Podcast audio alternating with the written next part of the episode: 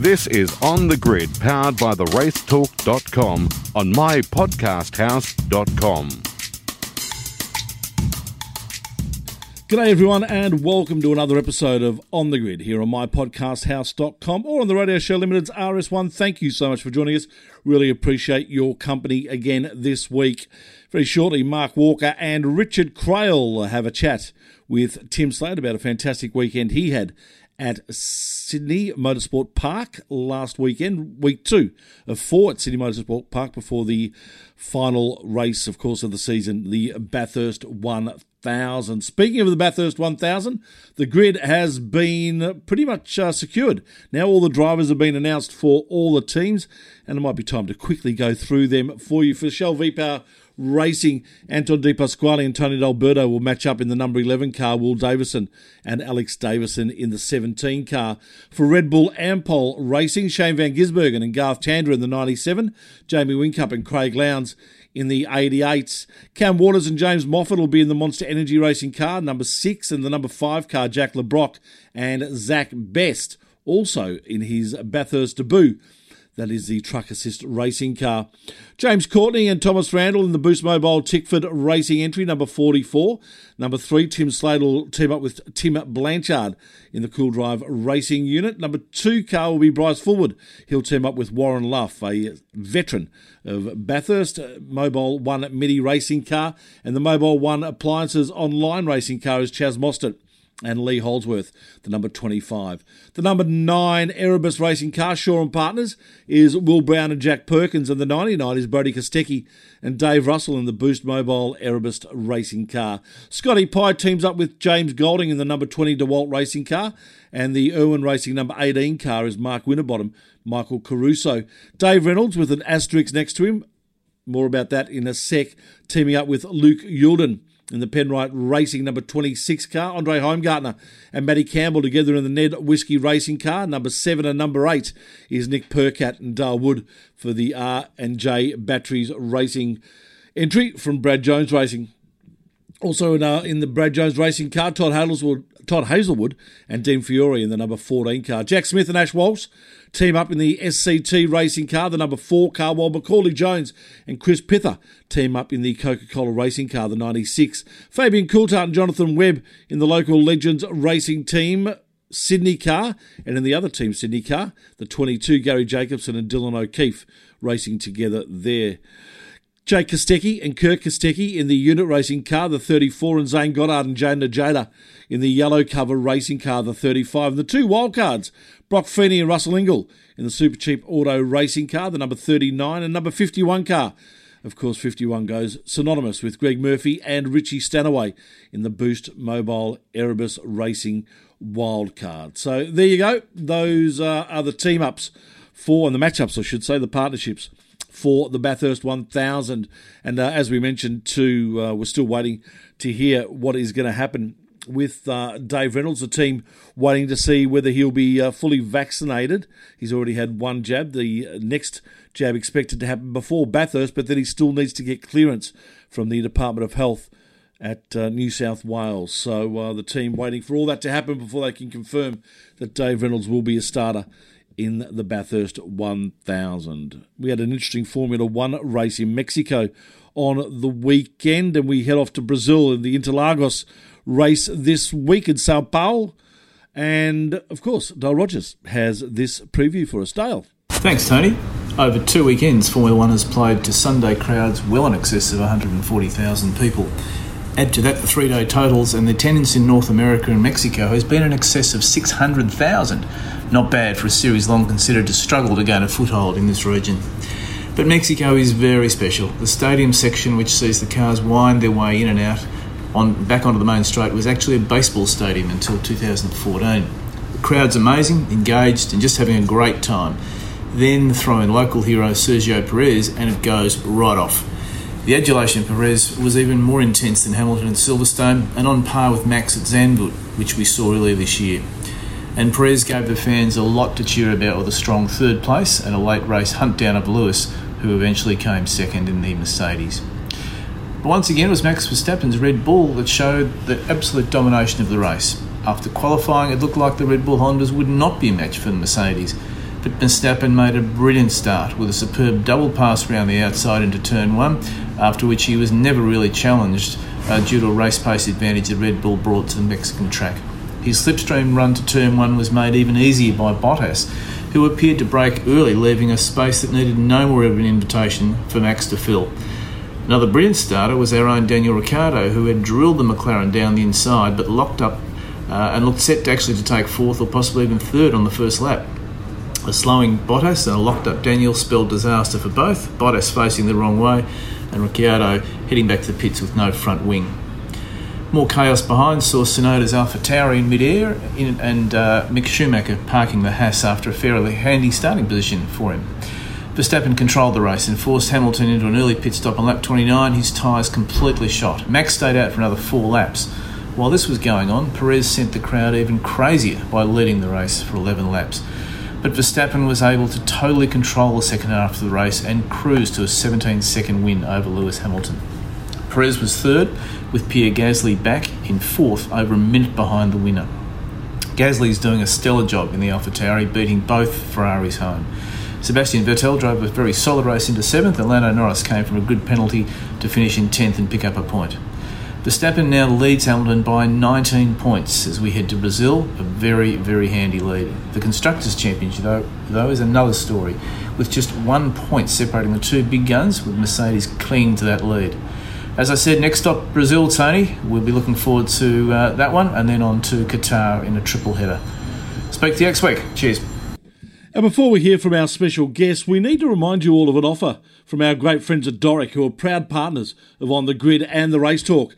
Doric are giving On the Grid listeners 25% off any orders of their massive range of hardware on their new online shop. Just go to doric.com.au forward slash shop and use the promo TRT at checkout. Now, Doric are great supporters of motorsport and have been involved in the sport for 17 years, so help us support one of the brands keeping the wheels turning. Doric, sponsors of the racetalk.com and On the Grid. Now, here's Crosey and Mark Walker with special guest Tim Slade. Well, if you scroll down the list of the Sydney Cup point score in eighth position, there's a great story and a great friend of ours as well. It's cool to have Cool Drive Racing's Tim Slade on the grid. Again, Slady, welcome back to the show. Thanks for jumping on and congratulations, mate, and a great couple of weeks for you in Sydney. Uh, thanks, mate. I, I, don't think I've been on before. I think this is my first time. Oh, really? Oh, okay. Well, anyway, welcome to the show. Thanks for jumping on for the first time. Hey, mate, congratulations. But before we dive into the last couple of weeks and the great form that you and the Blanchard Racing team are in, can we talk, please, about race 25 on Sunday night? Because it was insane and you were right in the thick of it with uh, the best bit of three wide touring car action we've seen for a long time. Can you just talk us through that little move you made around the outside of turn three and turn four? Yeah, um, you know, it was it was good fun. Um, it was only fun though because the car was was quite good and, and pretty speedy and kind of knew that straight away. It's a bit hit and miss in, in the wet sometimes, just with, you know, depending on whether you get the, the tire pressures right or not. So I kind of knew at turn one that, um, that the thing um, had decent amount of grip compared to everyone else or, you know, the people that I was around. So yeah, made, made some moves at the start. And then, um, yeah, with the, the situation that you were talking about, um, did did Will come out of the pits with, or sorry, did both wheels come out of the pits at the same time? Yeah, so they they come out cold tires, and I, had done my pit stop a few laps earlier. Um, we just did rears, but I knew that um, you know with them cold, it actually took a little a little while for them to to come up to temp. So um, yeah, I knew my best opportunity to get by would have been um, straight away. So I just kind of did everything I could to um, to make that happen. And um, yeah, I guess just circumstance um, those guys ended up where where they did, and um, yeah, had a bit more grip at turn two. So I sort of turned down the inside of uh, of Will Davo, and then I knew around the outside of three um, was kind of the place to be to to carry momentum. A bit of a more traditional wet line, which doesn't get used so much at turn three now with the new surface. Um, but yeah, it was it was good fun. I was just hoping that uh, that that the other Will Brown um, saw me there, and I was kind of ready to be pushed off onto the dirt just because I know you know the visibility is is so low. So um, yeah, it was uh, was a bit of fun. On that, how was the visibility at night with the glare? There was a lot of chat before the race how hard it would be to see. What was it like? Um, it actually wasn't. Well, I had a windscreen wiper that worked for mm. two or three laps, and then it stopped working.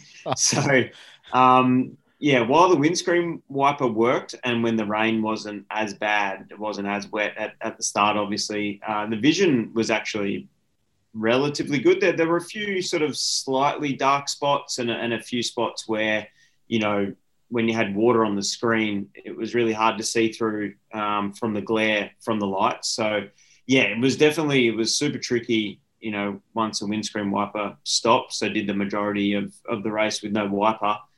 Um, but yeah, I guess it was it was made a little bit easier, um, like I said before, with with the car being being good. Um, but yeah, definitely, I couldn't sort of quite maximize you know what I what I had underneath me just because I, I couldn't see the edge of the track in in a few spots and some brake markers were hard to pick. And and then even you know sort of that the second apex at turn two you sort of come up over the crest there and you just get blinded by the the lights and and the glare you know from the, the water on the screen. So um, yeah we we uh, kept it on the black stuff and and got through it's funny the the post race interviews. The more the further up the field they interview, the the more people were likely to go. Yeah, let's restart the race. Let's go. Uh, if you were down in twentieth position, I think everyone was pretty happy the uh, the red flag drop. Was that the right call though? Do you think to to call it where it was?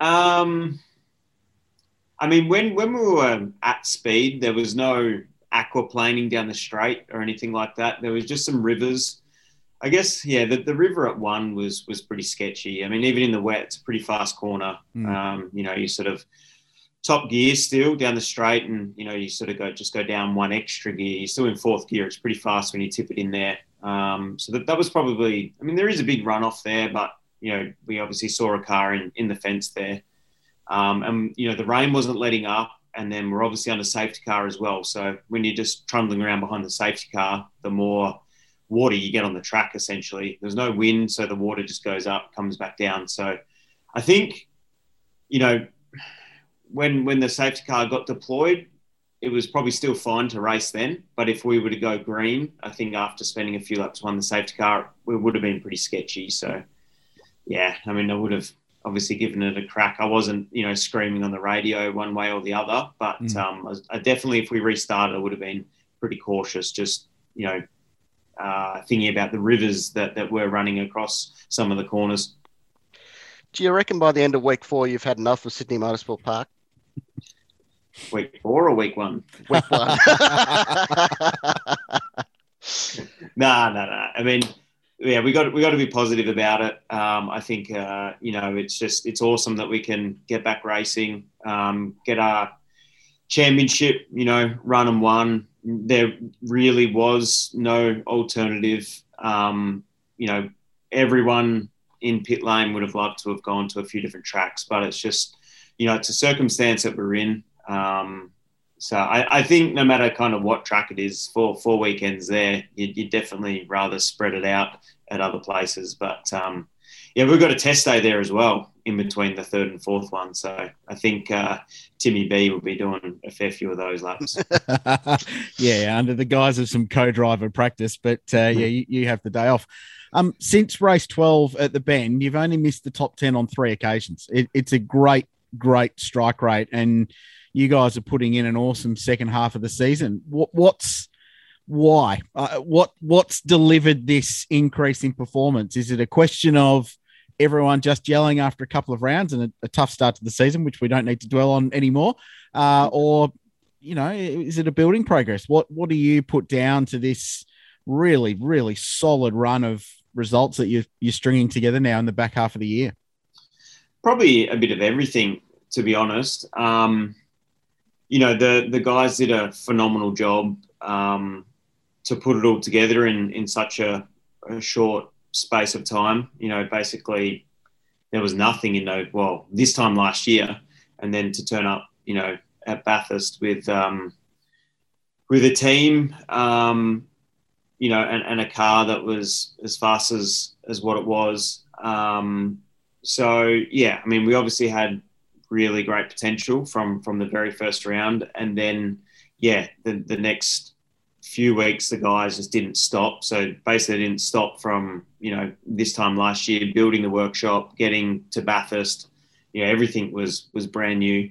Um, the, you know, everything like the truck included. You know, we, we got that that that's a ex uh, DJR truck, but even that had a you know a massive berth that had the sides ripped out of it and everything else. So um, yeah, literally it was formed from from nothing pretty much. So and then yeah, with the with the build of the second car, the guys yeah didn't get any any rest between the first and second round, and then it's probably just the, a bit of the the first few rounds was probably just the lack of staff. Um, you know, we're having to fly in a you know different people um, to the to the first few different rounds, um, and yeah, I think that's you know when some mistakes creep in, just when you have different people, um, you know, coming coming in and out. So even the first the first you know well, sorry, the, the next two or three rounds after Bathurst, we, we still had like really quite good potential at just mm. at different stages throughout the weekend, but we just you know, there are a number of reasons why we didn't, you know, get the result on paper. But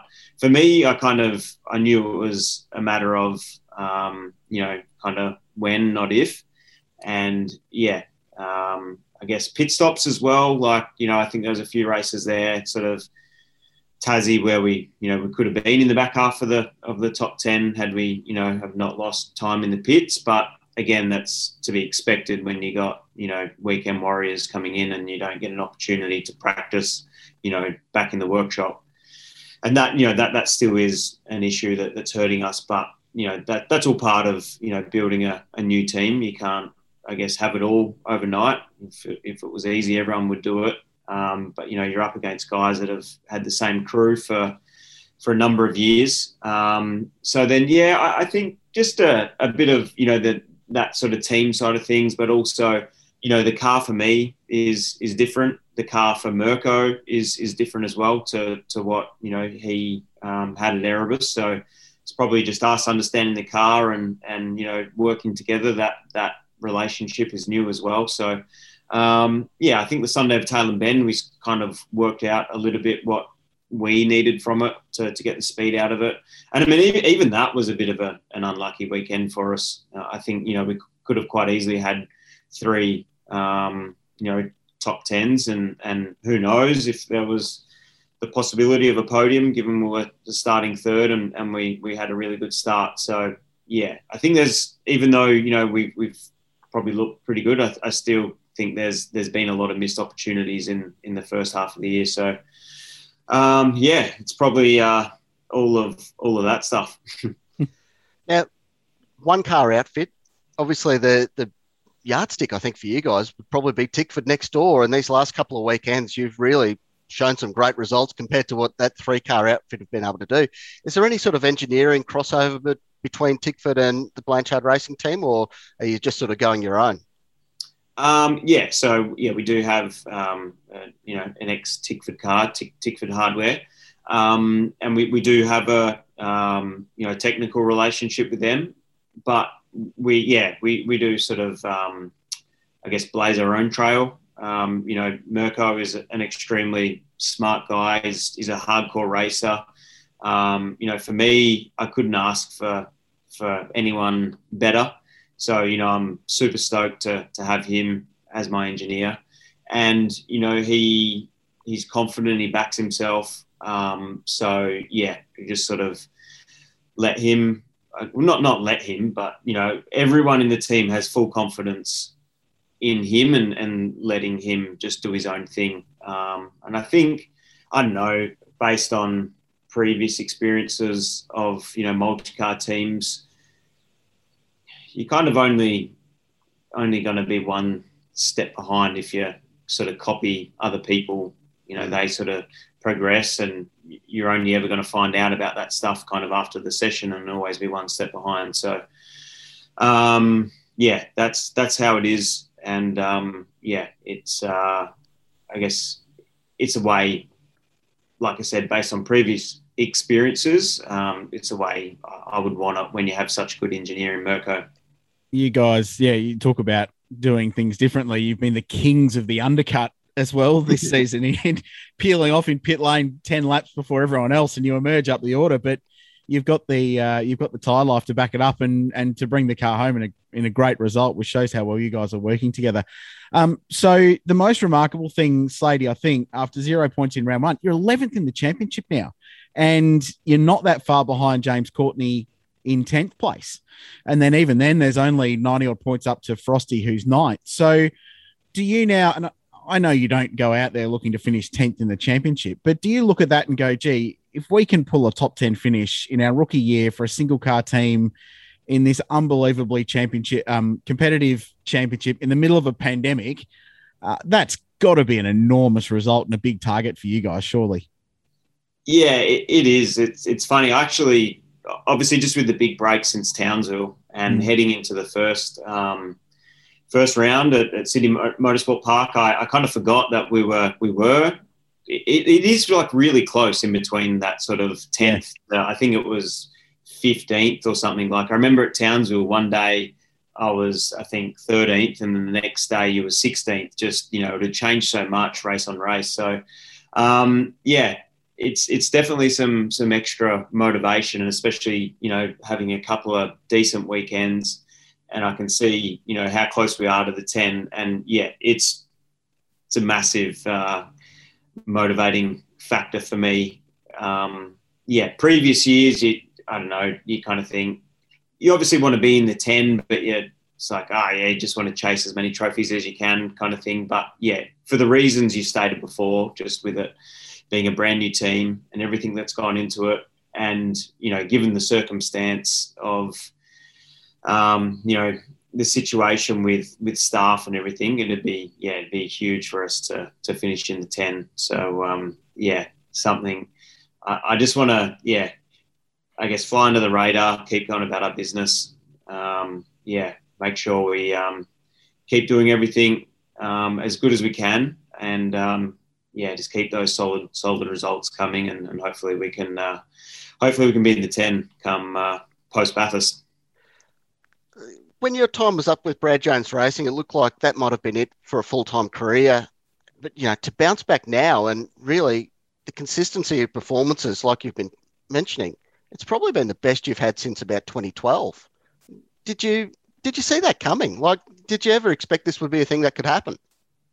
Um, yeah, I mean, my, the first year at Brad's was was quite good. Um, yeah, obviously with a couple of wins, and we had I think another one or two podiums throughout the year, and I think we were eighth in the championship um, that year. So, but yeah, as far as I, I yeah, maybe I haven't had this um, this long a run of um, you know I guess top ten results and top fives and whatever else. Um, yeah, I, I don't know. Like I, I, kind of said right from the very start that you know we, we've we've ticked all the right boxes um, as, as, a team. You know, just with some some good keep people, um, some pretty decent hardware, and yeah, I don't know. I couldn't see any reason why you know we, we couldn't achieve what what we were doing or what what we're doing now. But um, yeah, it's it is a super tough, competitive, close championship. So, you know, I'm I'm never one to you know predict race results or anything like that. So to me, it's not a it's not a massive surprise. But if it was not as good as this, it, it wouldn't be a surprise either, given you know uh, again the circumstance of being first year and you know relatively small operation. For sure, Tim. We really appreciate you joining us. Last one. Uh, look ahead, uh, copy paste different tire compounds, but that's about it going into weekend three. But I'm probably more interested into weekend four at Sydney, where we go 250k racing. So there's some refueling back in it as well. Are you looking forward to mix the formats up a little bit and, and get some longer races to lead you into the big one at Bathurst? Yeah, I think you know as much as you can mix it up, um, the better when we're at the same track for four weeks. And I think yeah, the rain was definitely a good thing last mm. weekend um, just again to to mix it up. I, I said, uh, yeah, when we first got there, they should turn the sprinklers on for one of the races or one of the weekends. So we got that, tick that off the list. Um, but yeah, I, I, think it'll be cool. Um, just the unknown with the the super soft tire. for the fourth SMSP round. Um, and then I, I, do enjoy the the longer races. It was cool at Townsville to do a couple of longer races Yeah. again, and you know, there's less of an emphasis on you know pit stop time, so that'll be um, good for us in our, our, our current situation, um, and for sure it'll be a good good rehearsal. Um, yeah, heading heading into Bathurst. Mate, thanks for joining us. Um, we're not gambling people that much here on the On the Grid podcast, but uh, there might be a sneaky few bucks on you and Timmy Blanchard in the top 10 at Mount Panorama. I reckon it's a great combination and a great team. You're doing awesome things. Thanks for jumping on, Tim. Really appreciate it. Best of luck this weekend and the weekend after, and then on the mountain in December. No worries. Thanks, lads. Thanks for having me. There's Tim Slade joining us here on the grid. This is On the Grid on mypodcasthouse.com. All right, uh, great work, guys. Nice chat with Tim Slade there. He's, uh, of course, because he's been on the grid, he's in for a big weekend this weekend. Well, you'd like to think so. You'd like to think it's not a curse. Our track record of missing news so far has gone uh, unchallenged for a couple of weeks now, which is terrifying. So something big's about to break. There's no, no doubt about pole. that. Yeah. Yeah, but then the wheels literally fell off the wagon in race one. So if Slady has a bad weekend, we're sorry. Look, it was uh yeah, Tim's great, speaks really well. Um Mark and I were were, were thinking that he's, he's sort of become a bit uh what's the word, Mark? A, bit, a bit philosophical. He's, he's very eloquent as always, but um very thoughtful about where his career's at, I thought. If you blindfolded me and put a slight filter over that voice, it could have been Will Davison. It Yeah. just had that that sort of feel about it, which is great because you know Will's in the exact same boat. You know, they're the Mm. two of the veterans in inverted commas, and you know they're up there floating around the pointy end of the field. I tell you what, though, it is tough for a, a one car team to punch above its weight, and but they're they're doing it not. They're doing it successfully while without making massive noise from the roof. Well, there probably hasn't been a successful one car team like this since Tekno 2016. When you think about it, it's been five years since a single car team's gone out there and, and punched hard. So all power to them. Yeah, good on them. Hey, uh, geez, rain makes a bit of a difference, doesn't it? It we bloody needed it, didn't we? Because I, I think, and I think I speak for all of us when I say we got to the end of race 24 uh, and we were teased Saturday night and the rain never came. And, and that race was okay, wasn't a thriller. And then race 24 on Sunday was, it was okay. I think we were just, it, they, it had been talked up so much, as is prone to do on television. Um, and I think those first two races of the weekend had just never actually exploded into anything massive. They'd had big moments, but they were, they never went to the point of being, Mm. my God, this is compelling. Uh, which is what the Sydney events 12 months ago did, but everyone's got that joint worked out now. Um, but race 25, I will argue until I am blue in the face that that is one of the most compelling. I'm not saying good or bad, but compelling bits of supercar racing since the end of Bathurst last year. Like that, that was just incredible television. Uh, and the TV ratings backed that up because they were enormous. But you could not look away for fear of what was to come or for excitement of watching something pretty impressive. And I thought it was really impressive. It was great, great motor racing. Oh, I battled to watch it. It scared me. It scared me a lot. And as soon as the checkered flag fell, I or the red flag fell, I went back and watched it again. It, you're right. Like those first two races, they left you a bit meh, Mm. Didn't they? Yep. There was so much potential there for, for things to tee off, and it never really did.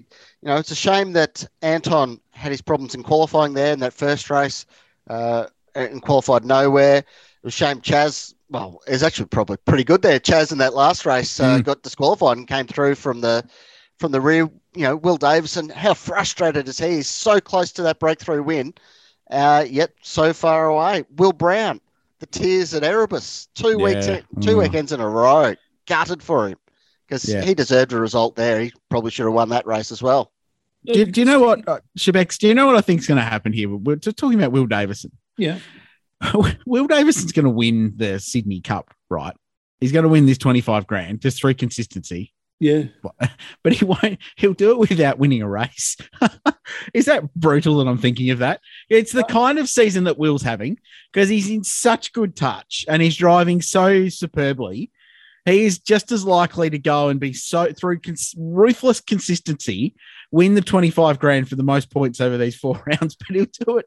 He'll do it without winning a race. That's the kind of thing that would sum up his season in a nutshell. And then he'll go and win Bathurst. But Was it Rick Kelly? Was it Rick Kelly or Russell Ingall who won a championship without Well, winning a race? both, I think. No, they both won like one race. Like Yeah. Rico Yeah. won one race in his year, didn't he? Yeah. Uh, no, it's not at all. I'll tell you another guy that's going to put his hand up for that as well through consistency is uh, young Kostecki at Erebus. Not doing a bad job either. He's always been thereabouts. until he got fenced. Yeah. that's it. but he had a shocker as well, didn't he? After the, the highs of Sydney one, like Brodie Yeah. delivered a 15th, uh, sorry, 23rd, 20th, and then a DNF after the, the Courtney shunt um, and jumped. Jumped from 10th to jumped, dropped from 10th to 12th in the championship. This is something we talked about with with Tim is that that battle for 10th place for and it's purely bragging rights is properly good. So as it stands, you've got James Courtney on 1306 points, then you've got Tim Slade 1272, Brodie Kostecki 1262, Heimgartner who was I think really impressive in the wet on 1222. 1205 is Scott Pine 14th and 1192 is Todd Hazelwood in 15th position. So there's six guys covered by 120 odd points. Yeah, 110 points, 115 anyway. Um, that that's a great fight, and I reckon that bragging rights to get in the top 10 is it's pretty serious. It doesn't mean anything. uh, it- although if you're Tim Slade and you're a single car team, it absolutely does.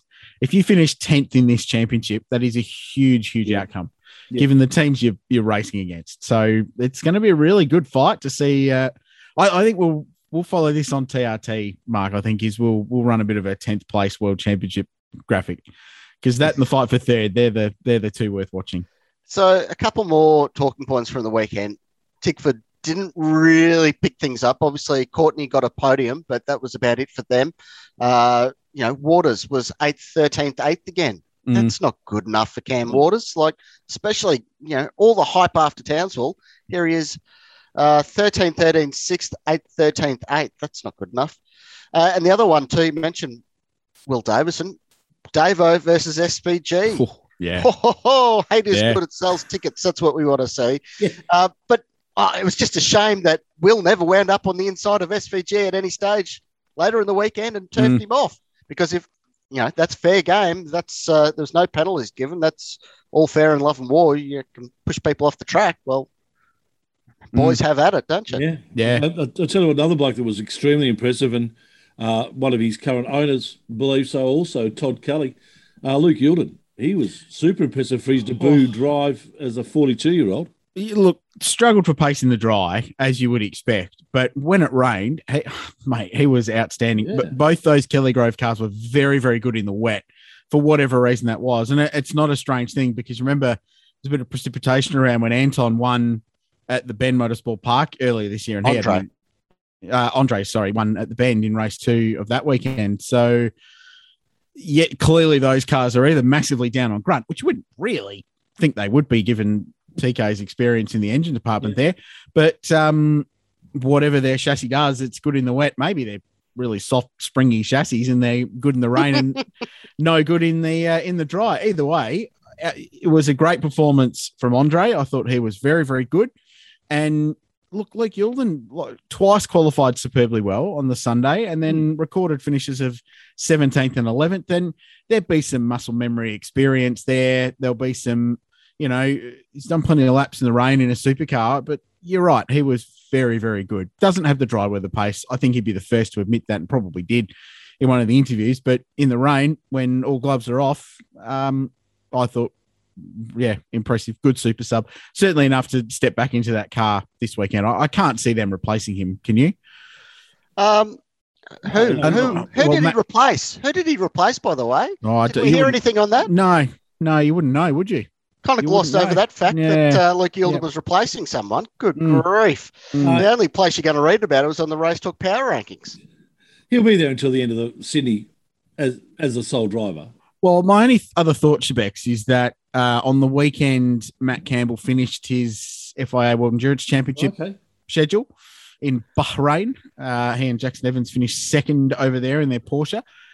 So my thought would be maybe that they run Matt back for so maybe Luke does this this next weekend and Matt does the 250k races. Pretty good at the long distance stuff, turns out.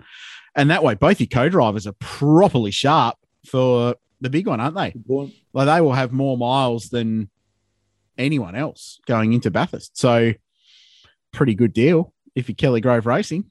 Mm. I don't Yeah, think there's any legalities against that, are there? Oh, whatever. Surely not. No, you put in whoever you got. Well, yeah. You- You'd put Reynolds in, wouldn't you? Well, Who? you, no, no, you won't. Who? you won't- Never heard of him. Who? Who are the big losers out of the weekend? Oh, where'd he start? Uh, Wildcards didn't have a particularly good run, did they? Hmm. I don't think they were lo- they weren't insignificant, um, but pretty quiet weekend for for young Kurt and Thomas. Uh, losers Team Sydney. Garry Jacobson had a twelfth. Yeah, that's- well, Coulthard Gary had was a, pretty good, wasn't he? Like yeah, I thought Gary did a good job. Coulthard had one decent result there on Saturday, and Mm. then the world sort of fell apart a bit there. Yeah. Um. It was mainly all those little one percenters. It was Will Brown in the pits. It was Anton's transmission in qualifying. It Mm. was the rescinded penalty. What about that one? That was a weird one. Yeah, it was, wasn't it? That, that's a rare. When was the last time that happened in supercars? That that Uncle Tim removed a penalty from a car. They all bitch and moan about it on the radio when they get one, and it always gets looked at. But it's very rare that it gets pulled back. Was it good to a, was it due to a good argument, or was they just realised they made a mistake? Oh well, I mean, they've got the technology to look at this stuff. So you know, as head of motorsport Adrian Burgess explained during the red flag, that they went and looked at the data that they get out of the car and saw that he lifted off the throttle.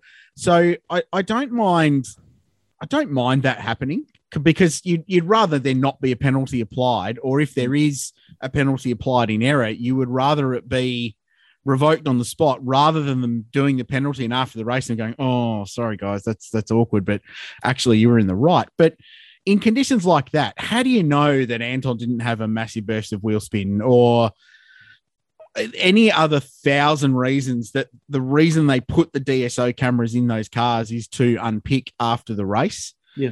That for mine is the But interesting got- thing.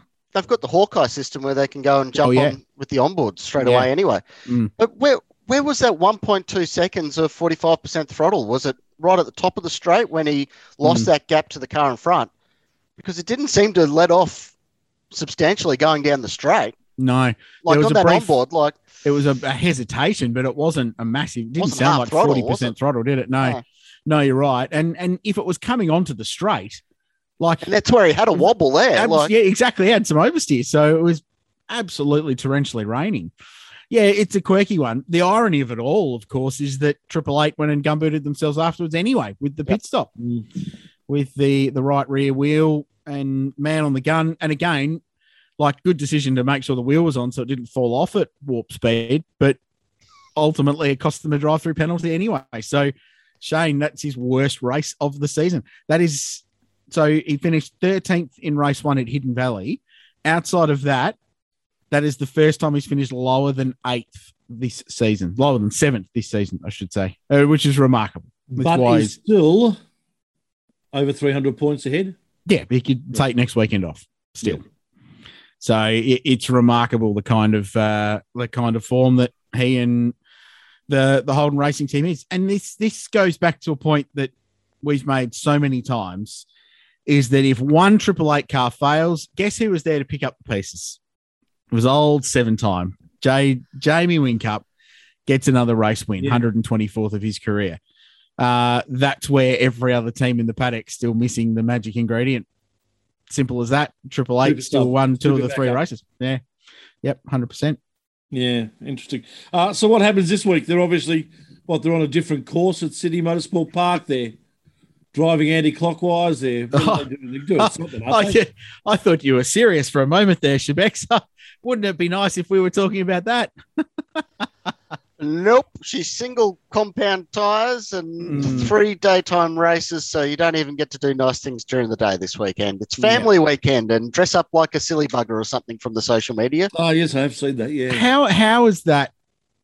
How I- is that family? I don't understand how people I'd dressing up in seventies gear is family weekend. Is it you're spending two weeks next to that garbage dump in Western Sydney? You just The- the start losing fumes. Its It's the fumes, yeah. Or maybe Get they've like maybe they've unknowingly tapped a gas vein over at the new speedway they're building. Uh, good photos that have come. Oh, out they're of it. great. Look, it's it's very well done as ever with They're- Supercars digital team. They're they're high quality operators. We're not You- knocking the No, the skill, but You cannot unsee Jack Smith, can you? no. That is disgusting. it's, it's a very strange campaign because I would have thought the the vibe they were going for would be a picture of Nick Percat, his lovely girlfriend, and the dog sitting on the hill more than people Yeah. dressed up in Anchorman gear. I, I don't that that's family weekend. I, I don't I don't get it. It, Percat sitting on the hill, what with old mate with the BA Falcon wagon up there in the four wheel drive course. Yes. That was classic. yeah, that, was a hi- highlight of Saturday. it went on for hours. It was sensational. The coverage just kept crossing back to this BA Falcon bogged on the hill. it was very good. it was. It had been wet. How's the droop on the left rear of that thing? Oh. Like, that was full droop. It's done two million miles, and I don't think it's been treated very nicely by No. any of them. No, it needs to do a deal with Pedders to get some new shocks in that thing because I don't think the rear axle's supposed to extend that far on a on a BA Falcon wagon. But uh, what a what a moment in sports viewing that was. So we're expecting pretty much of a muchness this weekend. Look, Shebex, it's hard to see otherwise, isn't it? I mean, there, there's people getting closer. Chaz was closer to the money, wet and dry on the weekend, so that's positive. Tickford, well, again, who knows? I, I'd love to see Nick Percat jag another big result. I think he's been outstanding over Yeah. the last couple of weeks for Brad Jones Racing, and then their other cars have been solid here or there. Like Todd Hazelwood had a supreme drive to fifth place in the first race on the weekend. I thought he was good. Um, and uh, Jack Le Brocq had a great weekend, didn't he? Mm. For for Tickford, he was very very competitive in dry conditions and was quicker than Cam in race one. So, but it's hard to see anything it being other than DJR versus Triple Eight at the front of the field. It Yeah. just what how how is it going to change when we're repeating the same thing? I don't want to sound critical because I'm still thankful there's right motor racing on and we're doing this, but um, to expect the definition of insanity, Shebex, is to do the same thing over and over again and expect different results. so I'm not sure if we're insane yet, but I feel like we're pretty bloody close. Yeah. That could be their promo. Another insane weekend for supercars. Well, I hope it is. I hope there's a massive fracas somewhere. Get Yeah. some. We need some biff. Uh, do we see much biff in the NASCARs, Mark? Yes. and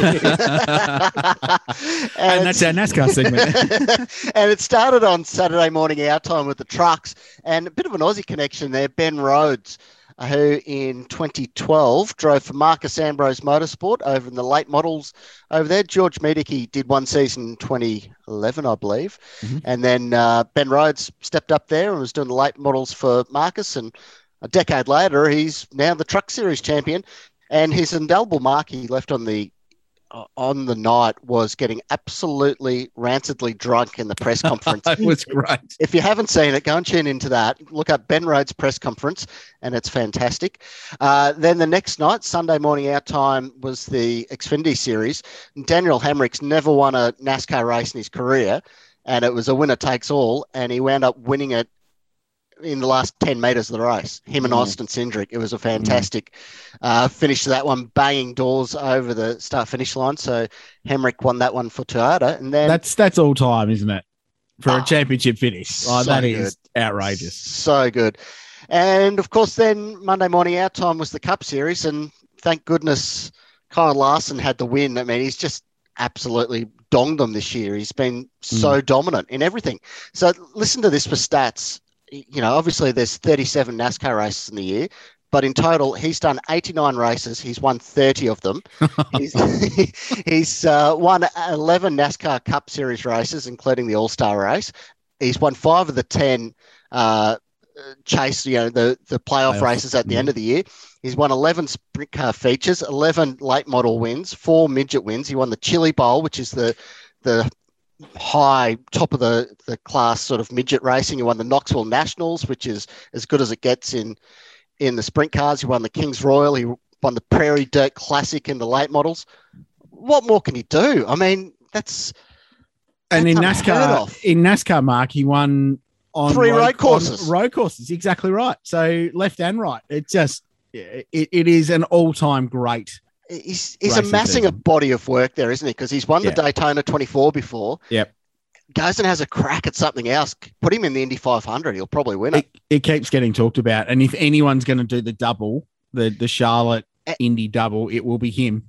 And, and he's small. He'll fit in an IndyCar fine. He's not one of these Mm. big fat NASCAR drivers. He's a, a short little unit. And it'd be amazing to see because he's just so good. Tony Stewart came out after the race and said that he's the best driver that he's ever seen. And Wow. Mm. Tony Stewart would would know. Well, Mario Andretti, who is probably the best driver that there has ever been, uh, has said the same thing. But- but which he's is remarkable. he's a throwback to that era when Mm. Mario and AJ Foyt would race NASCARs and IndyCars and Speedway and, and just race anything they could put their backside in. And Kyle Larson's done it all this year and he's absolutely smashed them and is a deserving champion. And full credit to Rick Hendrick and Jeff Gordon there for letting him do it too, because Mm. I mean they could quite easily. And look, it's different in the states to here, and it's not like Roland telling Shane that he can't go race midgets at um uh at, at the speedway there in Auckland. But it's um full credit to them for just letting him go off chops and do whatever he wants to do, which I think is mega. But just the story of redemption there, it's going to be Yeah. a 30 for 31 year because last year he got four races in the pandemic hit. He Mm. said something he shouldn't have in one of the E Series races, got sacked, got benched, wasn't allowed to race for the rest of the Mm. season. Got picked up by Hendrick, who had to self sponsor the car because he wasn't sponsorable because he was on the outer. And here he is uh, 12 months later and he's the champ. What are the odds that car is a sponsor next year? Do you reckon? But the, the problem is for Hendrick, he sold a lot of cars. He's one of the biggest Yeah. car dealers Correct. in the US, and he put his name on the side of the car, and he's Mm. suddenly sold a whole lot of cars off the back of No. Kyle Larson doing well. So, He's probably you want it? profited anyway. Yeah. do you want to put something else on there when you're making more money with your own name on? Yeah. Yeah, good stuff. Anything else we need to talk about, boys?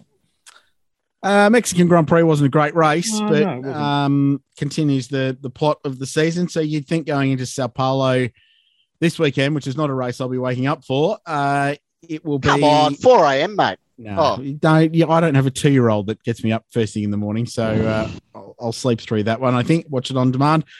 Um, you'd think if Verstappen beats Hamilton there, it's probably game over.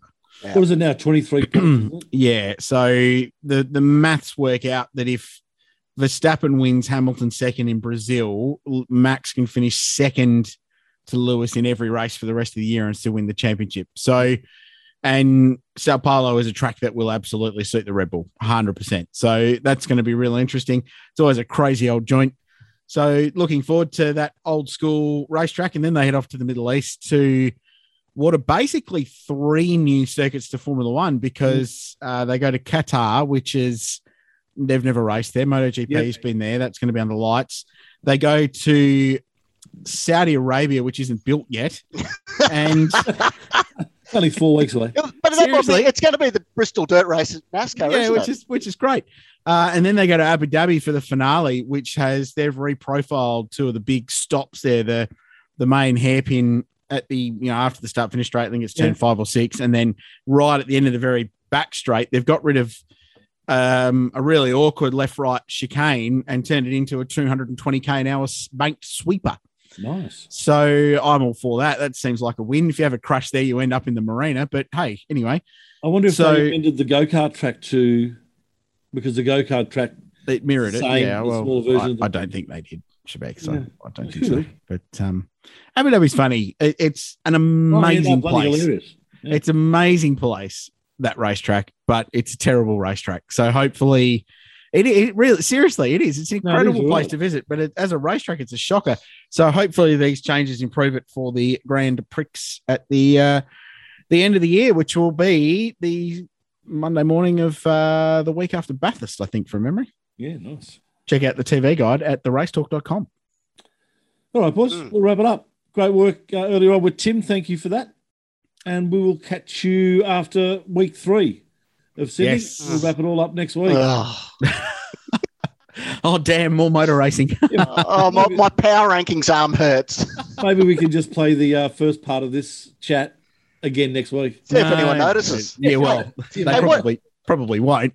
What, what news is going to drop tomorrow? I'm really worried. We're running out of things that we can predict here. Yeah, we're back on a Tuesday night for recording, so something definitely. Oh, uh, let's let's just hypothesize quickly. We've got a bit of time. Um, David Reynolds bench for Bathurst. Okay, that's- that, that's that'll come out. spicy. Mm, That's good. That's spicy. well, if it happens now, I'm going to be really worried or shot. uh, maybe it'll be a calendar. That'd be nice, wouldn't it? Nice to be know where we're racing next year. I know there's extenuating circumstances, but uh, Well, it's now? November the really? 9th as we talk, and there hasn't been a calendar yet, which is No, but is So- there really extenuating circumstances to hold that back now? Oh, The well. only the only place it isn't open really now is effectively WA. Mm. Yeah. They're going to be open by the end by the end of January. So Well, I, I think the new owners have uh, have come in and gone. "Mm, we're going to make a few little changes. Oh, oh, were you going to say the new owners of Western Australia? that's what I thought he meant. I thought it was Victoria that was being sold to the Chinese, not the Oh, West. Stop it. Yeah, uh, hopefully that's not too far away. All right, boys, catch you next week. Thank you, See ya. and we'll catch you next week too, right here. Thank you for joining us on the grid.